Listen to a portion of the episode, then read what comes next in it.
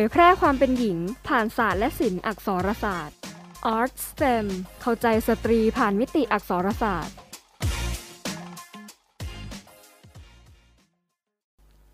สวัสดีครับ ยินดีต้อนรับผู้ฟังทุกท่านเข้าสู่รายการ Art Fem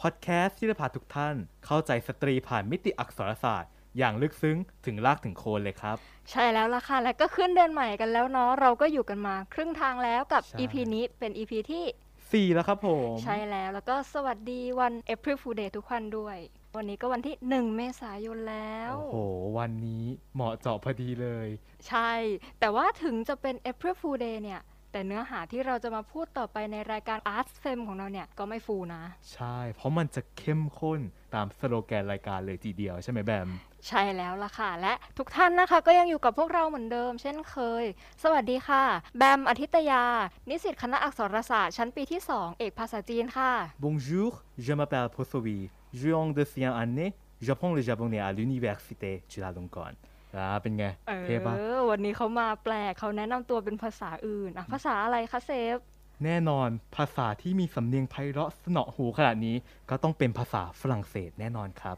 อืม งั้นแสดงว่าหัวข้อที่เราจะมาพูดกันในวันนี้เนี่ยต้องเกี่ยวข้องกับฝรั่งเศสใช่ไหม ถูกต้องเลยแบม เพราะวันนี้เนี่ยพวกเราจะมากับหัวข้อที่ชื่อว่า l e g i t u r e féminine หรือวรรณกรรมเฟมินิสต์ครับ โดยเราจะเจาะโดยเฉพาะอย่างยิ่งที่ประเทศฝรั่งเศสครับผม โห น่าสนใจมากเลยแค่ได้ยินเนี่ยก็อยากฟังกันแล้วเนาะวันนี้ ใช่ขนลุกเลย ใช่แล้วล่ะค่ะ งั้น guest speaker ของเราในวันนี้ก็ต้องเป็นคนที่มีความรู้ความเชี่ยวชาญในด้านนี้เลยใช่ไหมคะเซฟ ถูกต้องแน่นอนครับผม งั้นก็จะขอนำทุกท่านนะคะมา พบกับอาจารย์จากศูนย์การแปลและการล่ามเฉลิมพระเกียรติ แล้วก็ยังเป็นอาจารย์ที่นิสิตนะคะ คุ้นหน้าคุ้นตากันในภาควิชาวรรณคดีเปรียบเทียบ ประจำคณะอักษรศาสตร์ จุฬาลงกรณ์มหาวิทยาลัย รองศาสตราจารย์ ดร แพรจิตติพลังศรี สวัสดีค่ะอาจารย์ สวัสดีคสรับ วัสดีค่ะ อาจารย์ สวัสดีค่ะ เป็นยังไงบ้างคะอาจารย์วันนี้ อ๋อ ก็รู้สึกยินดีเป็นอย่างยิ่งนะคะ ที่นึกถึงกันแล้วก็มอบหมายงานให้อาจารย์ ครับผม มาพูดเรื่องเกี่ยวกับผู้หญิงด้วยนะคะ ซึ่งก็ยินดีอยู่แล้ว เพราะว่าเราก็เป็นผู้หญิง ใช่ไหมครัคะ บ เราก็ต้องพูดเรื่องผู้หญิง เป็นเกียรติค่ะมากเลยที่ได้พูดคุยกันในวันนี้ครับเนาะ ผมขอบคุณมากครับอาจารย์ค่ะค่ะ ก็อย่างที่เกริ่นกันไปช่วงแรกแล้วเนาะว่าวันนี้เนี่ยเราจะมาพูดกันถึงฝรั่งเศส แล้วเวลาที่เราพูดถึงฝรั่งเศสขึ้นมาเนี่ยเราก็จะต้องนึกถึงการปฏิวัติแบบ French Revolution อะไรประมาณนี้ค่ะ แล้วในด้านของวรรณกรรมแล้วก็ด้านของเฟมินิสต์เนี่ยฝรั่งเศสเขามีบทบาท แล้วก็มีลักษณะการขับเคลื่อนยังไงบ้างคะ จริงๆฝรั่งเศสเป็นประเทศที่มีบทบาทสำคัญสูงมากในเรื่องของสตรีนิยมอะนะคะ คือก็อาจจะไม่ได้พูดไปถึงในประวัติศาสตร์เรื่องคลื่นลูกที่ 1 ลูกที่2อะไรเงี้ยลูกที่3อะไรเงี้ยนะคะ จะขอพูดถึงบทบาทของกลุ่มที่เรามักจะเรียกกันว่ากลุ่ม French Feminists เลยละกันเนาะครับนะคะ คืออธิบายคร่าวๆว่าคือในตั้งแต่สิบแปดสิบเก้าอะไรเงี้ยผู้หญิงก็เริ่มเข้ามามีบทบาทแล้ว อย่างเช่นการเรียกร้องสิทธิในการเลือกตั้งอะไรเงี้ยเราอาจจะเคยได้ยินชื่อแบบ Mary Wollstonecraft Olympe de Gouges อะไรพวกเนี้ยนะคะซึ่งกลุ่มพวกนี้อาจจะเรียกว่าเป็นกลุ่ม suffragettes เนาะคือคนที่แบบว่าเรียกร้องสิทธิในการเลือกตั้ง แล้วก็หลังจากนั้นเราก็จะเห็นคนอย่าง Simone de Beauvoir คนที่เขียนเรื่อง The Second Sex Le Deuxième Sexe เนาะก็คือผู้หญิงอะ่ะไม่ได้เกิดมาแล้วเป็นผู้หญิงเลย แต่ว่าผู้หญิงอะ่ะถูกทำให้เป็นผู้หญิงอีกทีนึงผ่านกระบวนการต่างๆ มากมายนะคะทางภาษาทางสังคมทางวัฒนธรรมอะไรอย่างเงี้ยนะคะแต่กลุ่มที่แบบว่าค่อนข้างที่จะ advance นิดนึงเนาะก็คือกลุ่มที่พยายามที่จะผนวกไอเดียเรื่องภาษาเข้ากับเพศสภาพหรือว่า gender นั่นเองนะคะกลุ่มนี้เนี่ยเราเรียกเขาว่าเป็นกลุ่ม French feminist แต่ว่าไม่มีคนฝรั่งเศสอยู่ในนี้เลยอ่าในกลุ่มนี้ก็จะมีคนแรกนะคะ คือเอแลนซิซูเนาะแล้วก็ลูสอีคริกาเคแล้วก็ จูเลียคริสเตวาคนเหล่านี้ก็จะมาจากบัลแกเรีย อย่างคริสเตวามาจากบัลแกเรียอีคริกาเคยมาจากเบลเยียมอะไรอย่างเงี้ยแต่ว่ามาด้วยความที่ว่าสกอร์ชิพในฝรั่งเศสมันเข้มแข็งกว่านะคะแล้วก็รากฐานของแนวคิดของแต่ละคนเนี่ยมันก็ใช้แนวคิดที่มาจากสำนัก post structuralist ซึ่งก็อย่างรากฝังลึกในฝรั่งเศสในยุคนั้นน่ะนะคะ ซึ่งกลุ่มคนเหล่านี้เนี่ยเริ่มที่ตัว Hélène Cixous เลยละกันเนะคือเขาก็เสนอไอเดียหนึ่งเรื่องของ écriture féminine นะคะ หรือว่างานเขียนผู้หญิง เอ๊ะแล้วงานเขียนผู้หญิงคืออะไร ก็คงไม่ใช่แบบว่า คือเขาก็เสนอว่ามันไม่ใช่แค่ผู้หญิงเขียนเนาะครับแต่ว่าเป็นงานที่แบบว่าใช้ภาษาของผู้หญิง เออแล้วภาษาของผู้หญิงอะคืออะไร เราอาจจะไม่ค่อยคิดนะคะเพราะว่าภาษาไทยอาจจะไม่ได้แบบมีสิ่งที่เรียกว่า grammatical gender ค่ะคือการที่ในระบบไวยากรณ์อะมันมีเพศอยู่ในนั้นใช่เช่น เราพูด his her อย่างเงี้ยเราก็รู้แล้วว่าไหนของผู้ชายไหนของผู้หญิงใช่ไหมคะ แล้วเวลาเราในภาษาฝรั่งเศสถ้าเกิดแบบว่าประธานเป็นผู้หญิงผู้ชายเราก็ต้องผัน ไม่ว่าจะเป็นคำคุณศัพท์ หรือนามอะให้ตรงกับให้ตรงกับ gender เพศค่ะใช่อย่างเช่นแบบว่าถ้าฉันจะบอกว่าฉันเป็นอาจารย์อย่างเงี้ย je suis professeur ค่ะถ้าเกิดเราพูดฝรั่งเศสแบบฝรั่งเศสฝรั่งเศสอะมันจะเติม e ไม่ได้ซึ่ง e คือเราเติมไป เพื่อบอกว่าอันเนี้ยมันเป็นคำที่อธิบายผู้หญิง แต่ทีเนี้ยภาษาฝรั่งเศสในแคนาดาจะเป็นอีกแบบหนึ่ง มันจะต้องมี equivalence ระหว่างทั้งสองเพศเสมอ เพราะฉะนั้นถ้าเกิดเราไปพูด je suis professeur ในแคนาดาในควีเบกอย่างเงี้ยเราก็ต้องใส่ตัว e เติมท้ายลงไป ซึ่งมันผิด grammar ของฝรั่งเศสฝรั่งเศสครับค่ะนะคะอย่างคำบางคำในภาษาฝรั่งเศสคือคำว่า écrivain ซึ่งแปลว่านันักกเขีเขียยนนมันไม่มีเพศหญิงนะคะ มันไม่มีการเติม ne เพื่อให้เรารู้ว่าเนี่ยคือนักเขียนผู้หญิงอย่างเงี้ยอ่า เออ ซึ่งมันก็เอ้ยมันก็แสดงให้เห็นถึงความค่อนข้างอายุติธรรมนะคือผู้หญิงจะมาเขียนทำไมผู้หญิงแบบว่ายูก็เป็นผู้อ่านเป็นผู้แปลไปด้วยซ้ำไปผู้หญิงเป็นได้แค่นักแปลอะไรอย่างเงี้ยแต่ถ้าเกิดไปพูดว่าแบบเอคิแวงในแคนาดาในควีเบกเขาก็บอกว่าต้องใส่ ne นะ ต้องเชอร์ซุยเอคิแวนเนอ่ามันจะต้องมีคำที่มันเสมอภาคกันนะคะคือแคนาดาเป็นประเทศที่ค่อนข้างที่จะ PC กว่าค่ะ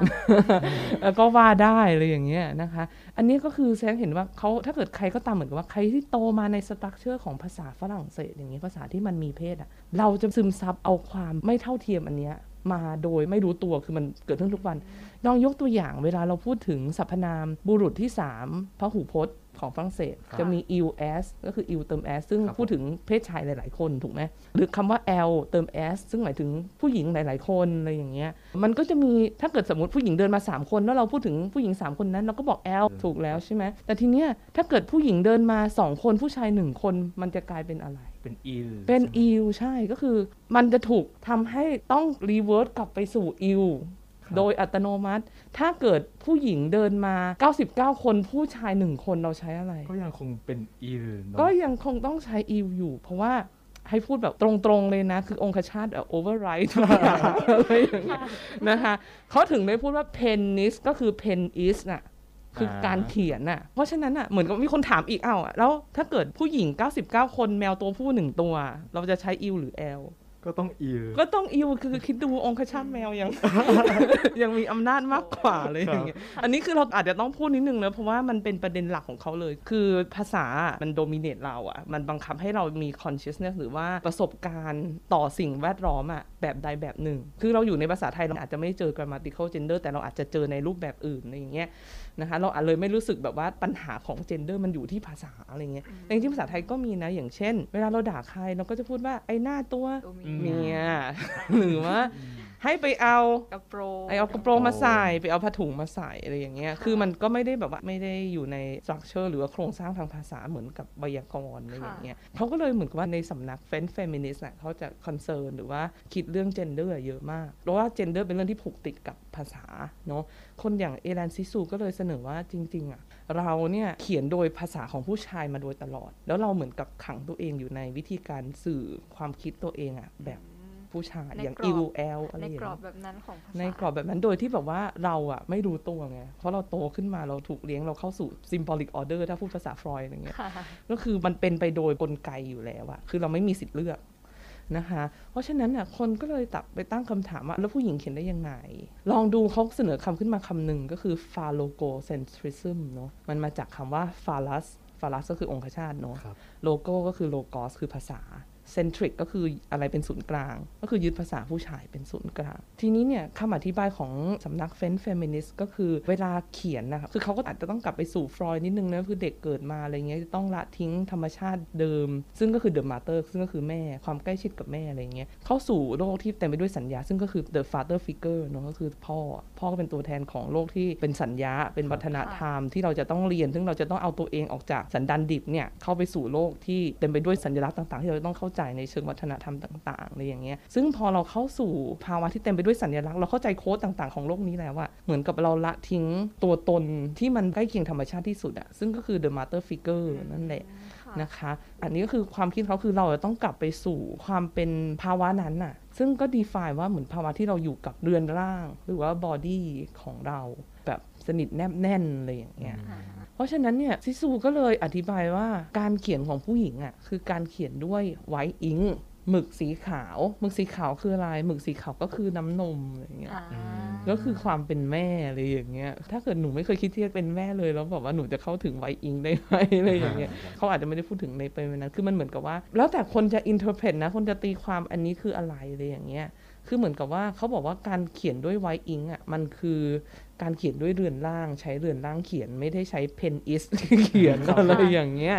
เนาะเพราะฉะนั้นเนี่ยมันก็คือเหมือนกับว่าเราจะต้องทำให้คือภาษามันเหมือนเป็น barrier มากกว่าเป็นอุปสรรคกั้นกลางไม่ให้เราเข้าถึงสภาวะตัวตนเรือนร่างของเราอันแท้จริงอะไรประมาณเนี้ยค่ะนะคะ ก็เลยบอกว่าถ้าอย่างนั้นอะเราจะต้องทำให้ภาษาอะมันพูดเพื่อเรือนร่างของเราเลยอย่างเงี้ยในแง่นี้เราอาจจะรู้สึกว่าเฮ้ยเราจะทำได้ยังไงอะไรอย่างเงี้ยจริง ๆ แล้วมันเป็นปัญหาหลักของนักเขียนเลยนะคือแบบเวลาเราจะเขียนอะไรออกมารู้สึกเฮ้ยมันไม่ใช่ตัวเราเวลาเราเขียนเอเซส่งอาจารย์มันไม่ใช่ตัวเราค่ะแน่นอนแต่คือทุกคนเข้าสู่ระบบ symbolic order อยู่แล้ว เออนั่นคือการเขียนในระบบโลกที่ใช้สัญญาตามปกติเลยนะฮะคือเราต้องเรียนรู้ที่จะต้องใช้สัญญาในระบบแบบนั้น แต่ว่าถ้าเกิดแบบว่าเอ้ยเขียนแบบ feminine writing หรือว่า ecriture feminine แล้วเนี่ยยูไม่ต้องคิดถึงกฎนั้นเลยครับยูไม่ต้องคิดถึงกฎนั้นเลย เราต้องแบบว่าทำให้ภาษาดึงเราเข้าใกล้ธรรมชาติอันดิบของเราให้ได้มากที่สุดไว้อิงไปเลยไวอิงแต่ทีนี้มันคืออะไรอะแล้วทำยังไงอะไรอย่างเงี้ยเนาะก็มีคนแบบว่าบางทีเนี่ยก็เลยไม่ค่อยมีใครนิยมที่จะบอกว่างานชิ้นเนี้ยเป็นเอค i ตูเฟมินีนอะไรอย่างเงี้ยเพราะว่าอ่ามัมันดูแบบว่าแยกยากอะไรอย่างเงี้ย นะซิกซูก็จะพูดว่าเออ แล้ว you จะรู้ได้ไงว่าเนี่ยคือเอค i ตูเฟมินีนเขาบอกว่า je suis là quand ça parle อะไรเงี้ยก็คือเหมือนว่าตอนฉันอยู่ที่นั่น ตอนที่กำลังเขียนอีโก้ของฉันออกมาอะไรอย่างเงี้ยทีนี้คนก็เลยตีความเยอะมาก อาจจะไปตีความด้วยการที่ว่าเราใช้ภาษาผิด grammar ไปเลย คือไม่สนใจ grammar แล้วอืมค่ะหรือว่าเราพยายามที่จะใช้ metaphor ที่มันดูแบบรุนแรงดูที่แบบว่ามันไม่เป็นไปตามขนบอะไรอย่างเงี้ย อันนี้ก็อาจจะ ขอยกตัวอย่างเลยละกันครับเนอะอย่างได้เช่นค่ะงานของนักเขียนเฟมินิสต์ละกันนะคะเออชาวโปรตุเกสชื่อว่าคลาริสลิสเปกเตอร์ลิสเปกเตอร์ก็จะเป็นคนที่เขียนเข้มข้นแล้วก็อ่านถึงมันอ่านยากทุกคนนะคนที่เขียนแนวนั้นเนี่ยนะคะเขาก็จะเขียนถึงผู้หญิงคนหนึ่งซึ่งเปิดประตูแล้วเจอศพแมงสาบ เรียกว่าศพถูกไหมสร้างแมงสาบสร้างแมงสาบที่แบบโดนประตูหนีบ ไม่รู้ท่านผู้ฟังอาจจะรู้สึกรังเกียจดิฉันหรือเปล่าสร้างแมงสาบที่โดนประตูหนีบเนี่ยอยู่เอ่ออยู่ข้างหน้าอย่างเงี้ยค่ะแล้วทีนี้บอกว่าต้องขออภัยนะใครกินข้าวอยู่นะก็คือมันเขาก็เหมือนว่าเห็นของเหลวในตัวแมงสาบมันทะลักออกมาอะไรอย่างเงี้ยอ่าแล้วเขาคือมันเป็นภาพที่สุดๆแล้วอะค่ะมันเป็นภาพที่บอกว่านี่คือสิ่งที่เรารังเกียจที่สุดแล้วอะคือคุณใช่อาจค่ะมีอะไรที่คุณรังเกียจมากกว่านี้อีกไหมสำหรับสำหรับผมไม่มีแล้วค่ะน่ากลัวมากภาพอันนี้น่านี้กลัวมากน่าน่ากกลัลัวมามวากกประเด็นคือเขาเขียนถึงไอ้แมงสาบตัวเนี้ยเป็นร้อยหน้านะแล้วก็คือใครลองไปอ่านดูนะครับ The Passion According to G.H. ครับผมคือแบบเขียนแค่ถึงเป็นแบบว่าเหมือนลำพึงถึงซากของแมงสาบอะไรอย่างเงี้ยแล้วเขาก็พูดถึงแบบว่าจริง ๆ แล้วนั่นก็คือเขาพูดว่าเออไอสิ่งที่มันไหลจากตัวแมงสาบมันก็เหมือนสิ่งที่ไหลออกจากตัวน้ำนมจากคุณผู้หญิงอะไรอย่างเงี้ยครับผมนะคะทีนี้มันเหมือนคืออะไรคือถ้าเรายอมรับสร้างแมงสาบไม่ได้ เราก็ยอมรับสภาวะดิบ เถื่อนของเราก่อนที่จะเข้าสู่ระบบสัญญาไม่ได้อ่านะคะเพราะว่าอะไรมันจะมีคำหนึ่งคือคำว่า abject abject นะคะ คือการที่เราเข้าสู่ civilization โดยที่เราสามารถ identify หรือว่าชี้เฉพาะลงไปได้ว่าอะไรคือสิ่งที่เราไม่ต้องการ ความสกปรก ความไม่สวยอ่าความน่าขยะแขยงค่ะความต่ำต้อยต่ำเรียดหรือแบบทุกอย่างอะค่ะคือเรา abject สิ่งที่เราไม่ปรารถนาออกไปจาก civilization หรือว่าอารยธรรมของเราครับในระบบภาษาหรืออะไรก็ตาม นะคะ เช่นเดียวกับเราทำให้ภาวะที่เราก่อนเราจะเข้าสู่ระบบภาษาเนี่ยเราแอบเจ็กมันออกไปอะไรอย่างเงี้ย ก็เลยทำให้ผู้หญิงกับแมงสาบก็ไม่ต่างกันนะ ถ้าเราแบบว่ายอมรับสร้างแมงสาบไม่ได้อะไรอย่างเงี้ย เนอะคือเขาก็สามารถที่จะเขียนอะไรเป็นร้อยหน้าเลยนะเขาบอกว่าเหมือนกับพูดว่าอารยธรรมของเราอะ่ะ มันเกิดขึ้นได้โดยการเราปฏิเสธความเป็นอื่น เหมือนกับว่าไอ้ความเป็นเมืองเราอาจจะมองไอ้แอปเจกอาจจะมองความเป็นเมืองก็ได้ความเมืองก็มันคือความเป็นผู้ชายนั่นแหละ แล้วก็สิ่งที่มันไม่เรียบร้อยอะ่ะคือเหมือนรัฐบาลนี้ทำอะ่ะคลองไม่ใสใช่ไหมทำเป็นคลองโองอ่างให้น้ำมันใสเลยคือคือแอปเจกความสกปรกออกไปอะไรอย่างเงี้ยครับมันเหมือนกับว่าเออ ถ้าเราจะเข้าสู่ความเพอร์เฟกสมบูรณ์ของโลกเนี้ยเราต้องละทิ้งความเป็นผู้หญิงไปอะถ้าให้พูดอย่างนั้นเนาะเออแต่เราจะบอกความเป็นผู้หญิงคือความสกปรกมันก็คงไม่ใช่อย่างเดียวอะไรเงี้ยนะฮะมันถ้าเกิดให้ครูตีความครูจะตีความมันคือแบบว่าการ commitment to life หรือการยึดว่าไม่ว่าอะไรก็ตามอะยูจะต้อง nurture ให้ชีวิตมันดำเนินต่อไปค่ะเพราะว่าหน้าที่ของน้ำนมคืออะไรหล่อเลี้ยงชีวิต หล่อเลี้ยงชีวิตอืมใช่ คืออันนี้ด้วยความที่ว่าเอ่อครูก็เคยให้นมลูกเนอะมันก็เป็นค่ะประสบการณ์ตรงอะเนาะ คือแบบว่าแม่ที่แบบว่าคลอดลูกใหม่ๆอะทุกคนจะมีความกังวลมากเลยว่า แล้วนมฉันจะมาไหมมันเป็นอะไรที่แบบว่าน่ากลัวมากเลยนะ ถ้าฉันนมไม่มาจะทำยังไงอะไรลูกอย่างจะเงี้ยกินเป็นของลูกจะกินใคอะไรเป็นอะไรห่วองย่างไปเงี้หยมดเลยไอ้ห่วงไปหมด แล้วสุดท้ายก็อะกินนมวัวสมัยนี้มันก็มีนมวัวอะไรเงี้ยค่ะแต่ว่าเออแต่ถ้าเกิดคิดถึงสมัยที่มันยังไม่มีนมวัวอะไรเงี้ยแล้วลูกฉันจะรอดไหมอะไรเงี้ยเพราะฉะนั้นเนี่ย น้ำนมมันก็เป็นสื่อสะท้อนถึงไอการที่เราจะเอาน้ำนมไปเขียนชีวิตคนอื่นอะมันก็คือการหล่อเลี้ยงการทำให้ชีวิตมันคงต่อไป โดยที่ไม่ต้องมานั่งแคร์ว่า ความหมายของชีวิตอะในเชิงสัญญลักษณ์อะคืออะไรอ่าเพราะปกติเราคิดถึงชีวิตอะ เราคิดถึงความสำเร็จในเชิงสัญลักษณ์ทั้งนั้นอะไรอย่างเงี้ยครับค่ะฉันต้องจบปริญญาตรีโทเอก ฉันจะต้องรวย ฉันจะต้องอะไร ซึ่งในความเป็นแม่ใน moment ที่ให้นมลูกอะไรเงี้ย มันไม่มีไอเดียนั้นเลยนะคะ ไอเดียของมันก็คือแบบว่าเราทำไงก็ได้ให้แบบว่าชีวิตมันดำเนินต่อไปอะไรอย่างเงี้ย เพราะฉะนั้นเนี่ยการเขียนด้วยความรู้สึกแบบเนี้ยมันสำคัญตรงที่ว่าเราอาจจะเราต้องให้ความสำคัญกับความรู้สึก ต้องให้ความสำคัญกับ experience จัดๆอะไรอย่างเงี้ย เพราะฉะนั้นเนี่ยเวลา ลิสเปกเตอร์ พูดถึงน้ำนมกับนมแม่กับแมงสาบอะไรอย่างเงี้ย มันเหมือนกับว่ามันแปลกเนอะที่เรากล้าปฏิเสธแมงสาบอะไรอย่างเงี้ยมันก็ลิงก์ไปกับแล้วเราปฏิเสธน้ำนมแม่หรือเปล่าอะไรอย่างเงี้ยอือืมม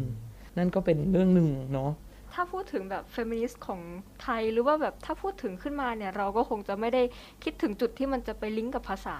ก็อย่างที่อาจารย์กล่าวไปว่า เพราะว่าภาษาไทยของเราเองมันไม่ได้มีเนาะแต่พอเป็นฝรั่งเศสเนี่ยมันก็มีตรงนี้ขึ้นมาก็น่าสนใจมากเลย อย่างหนึ่งก็เพราะว่าอาจจะต้องไปเทียบกับประสบการณ์ของผู้หญิงในประเทศอื่น ๆนะคะ อย่างประเทศญี่ปุ่นอย่างเงี้ยจริง ๆ ญี่ปุ่นก็นักเขียนผู้หญิงน้อย เหมือนกันนะคะ บางทีนักเขียนไม่ได้สนใจที่จะ explore หรือว่าอยากจะใช้ประเด็นเรื่องภาษาเป็นหลักในนิยายอะไรเงี้ยเราก็เลยอาจจะไม่ได้เห็นประเด็นนั้นๆอะไรอย่างเงี้ยค่ะนะคะ แต่บางสิ่งที่เราเห็นอย่างเช่น ถ้าเกิดมองภาษาผู้หญิงจากมุมมองนักภาษาศาสตร์ก็จะไปดูแบบเหมือนภาษาเฉพาะที่ผู้หญิงใช้อะไรอย่างเงี้ยซึ่งในภาษาญี่ปุ่นน่ะก็มีเนาะคำลงท้ายหรือว่าคำสรรพนามอะไรอย่างเงี้ยเนอะคือของไทยก็อาจจะพอมีอะมี gender marker นิดนึงลงท้ายด้วยคะอะไรอย่างเงี้ยค่ะ หรือการใช้หนูเอออะไรประมาณเนี้ยสรรพนามผู้หญิงสรรไทพยนามผู้หญิงหาใช่ยากซึ่งมันก็จะเป็นเออภาษาศาสตร์สังคมนะเป็นค่ะโซ i ิ l ลิง u ิสติกอะไรเงี้ยแต่ว่าในกลุ่มเฟนเฟมินิสต์เขาจะมองในเชิง semiotic มองในเชิง body ความเป็นเรือนร่างอะไรอย่างเงี้ยมันจะเป็นการมองคนละอย่างกัน นะคะทีนี้พอนึกถึงตัวอย่างไทยต้องบอกว่าไม่ค่อยมีนะคะเออแต่ทีนี้อาจจะต้องมานั่ง define กว้างๆก่อนว่า แล้วมันอาจจะหมายถึงอะไรได้อีกเอคือตูเฟมินีนเนี่ยอาจจะมองการเขียนแบบที่มันแหวกขนบไปอย่างเช่น stream of consciousness หรือว่าการเขียนแบบกระแสสำนึก อย่างของ Virginia Woolf อะไรเงี้ยซึ่งก็จริงๆ ก็มีนักเขียนผู้ชายใช้อย่าง James Joyce อย่างเงี้ยหรือว่า William Faulkner พวกนี้ก็คือใช้แบบภาษาไม่ปกติ ซึ่งกลุ่มแบบว่าบางทีเอค i ตูเฟมินินก็บอกมันก็เป็นลักษณะหนึ่งเหมือนกัน คือเขียนแบบใช้ body ใช้กระแสสำนึกอะซึ่งอาจจะรวมไปถึงศิลปะของกลุ่ม Surrealist ก็ได้ค่ะนะคะก็จะเป็นอย่างซัลวาดอร์ดาลีอะไรอย่างเงี้ยครับหรือว่านักเขียนที่เป็นกลุ่ม surrealist อย่างองเดรเบอร์ตงอย่างเงี้ย กีโยมอาปอลิแนร์อะไรอย่างเงี้ยนะคะซึ่งก็จริงๆพวกนี้ก็เป็นนักเขียนผู้ชาย แต่อย่างก็ตามเนี่ยมันมีความพยายามในการขืนขนบค่ะของภาษากระแสหลักอยู่อะไรอย่างเงี้ย นอกจากนี้ก็คืออาจจะใช้ภาษาผิดกราฟมาไปเลย พอดีเนี่ยได้สอนในวิชาการแปลวรรณกรรมและวัฒนธรรมนะคะเผอิญให้นิสิตลองแปลอันนี้ดูซึ่งแบบใช้ภาษาแบบว่าน่าปวดหัวมากเลย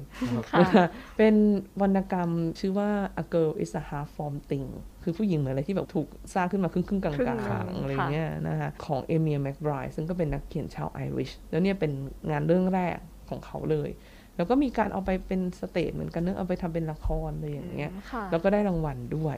นะคะ ถ้าใครสนใจก็ลองหาอ่านดูได้นะเออแล้วเขาเขียนยังไงมันแปลกๆมากอะค่ะแปลกแปลกยังไงแปลคะกอาจารย์แปลกมากคือแบบว่าบางประโยคเนี่ยไม่มีคำกริยาก็มี บางทีเรียงแบบว่างงๆเลยอย่างเงี้ยเผอิญถ้าเดี๋ยวขออ่านบางประโยคให้ดู คือในเรื่องนี้อธิบายเล่าเรื่องให้ฟังก่อนคร่าวๆนะคะก็คือ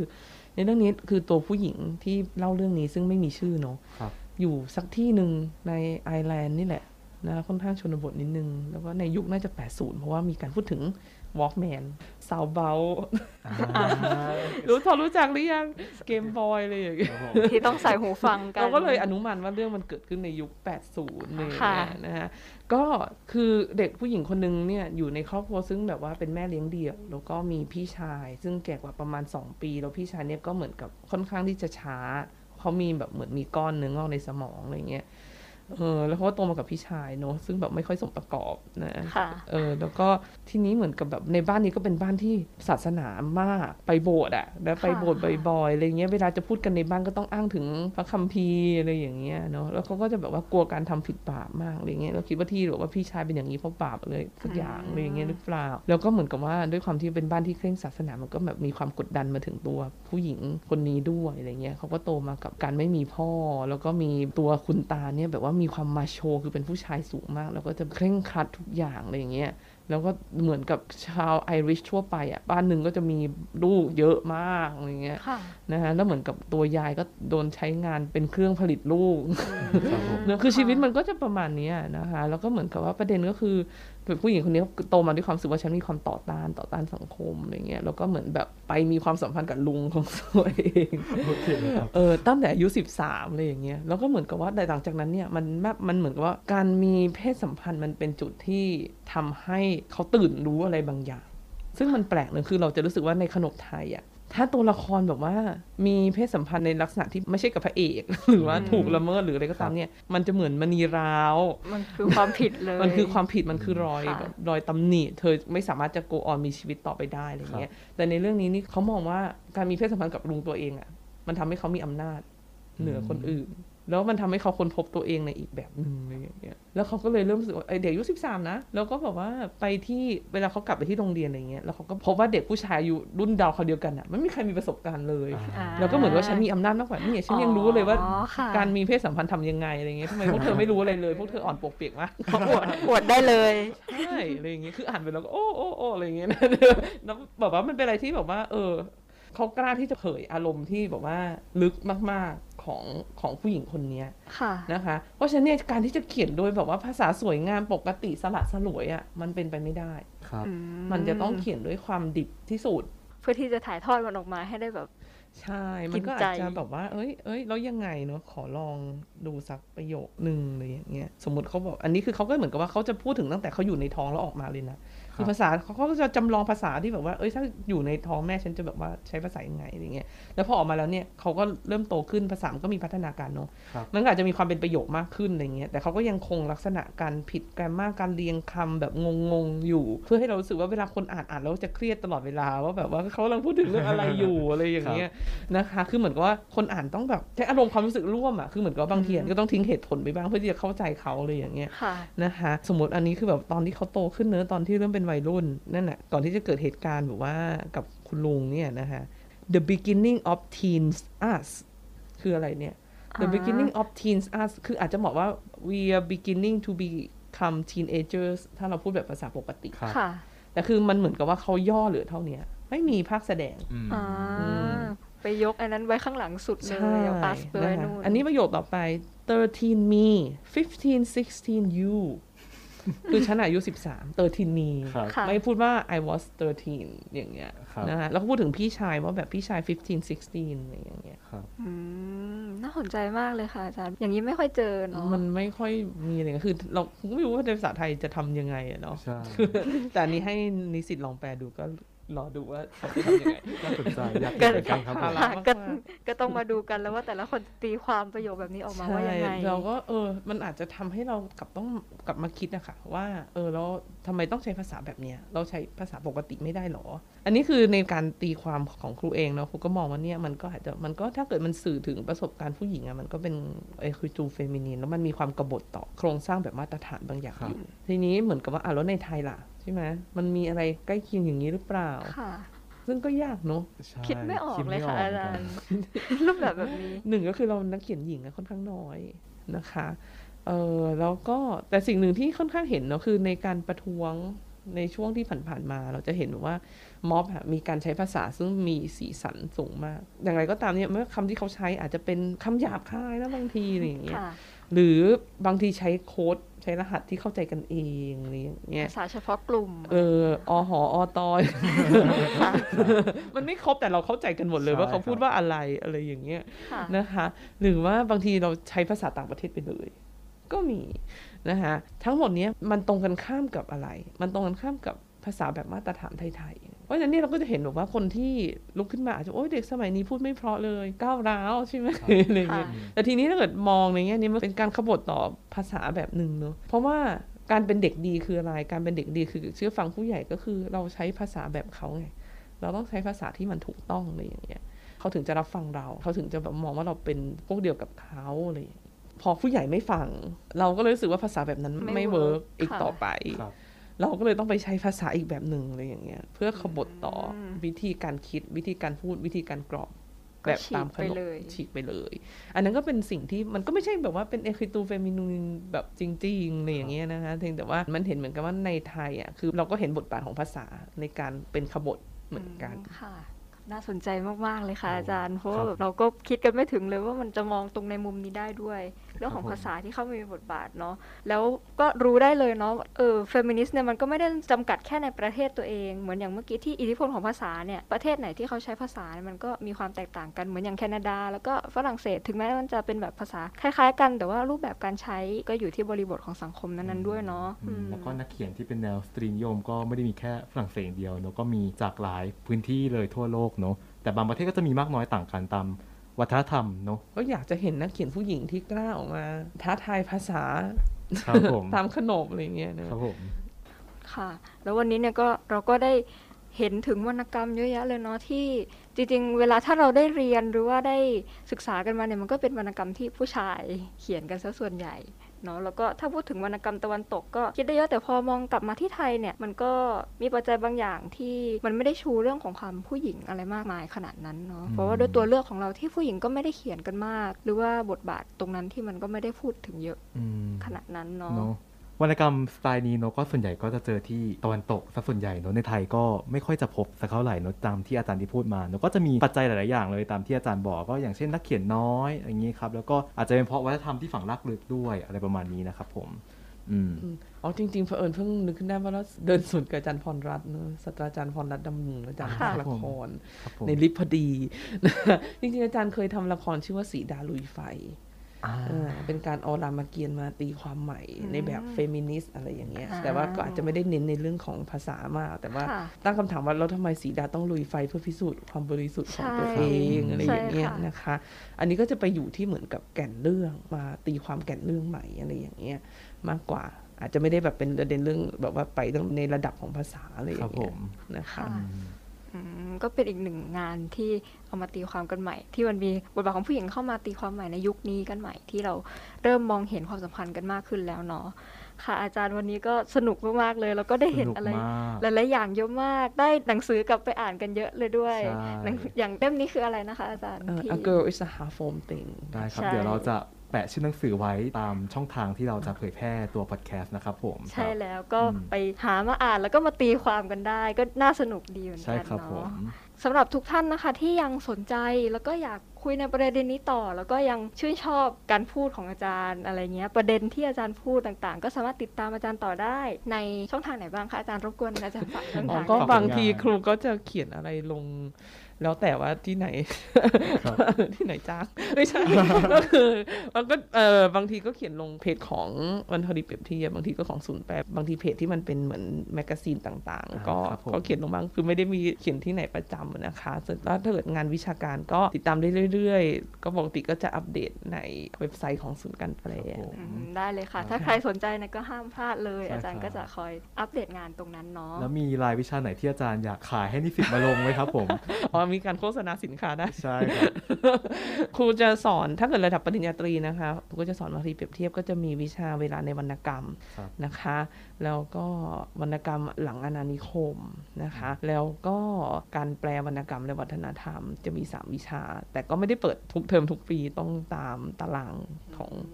ภาควิชาวรรณคดีเปรียบเทียบครับดูผมค่ะนะคะใครอยากลงก็ต้องศึกษาดีๆเลยดูแล้วก็ตามเล็กจุฬาห้ามพนะครับลาดเลยเนาะครับผมโอ้สำหรับ EP นี้แน่นอิ่มจุกเหมือนกับทุก episode ที่ผ่านมานะครับผม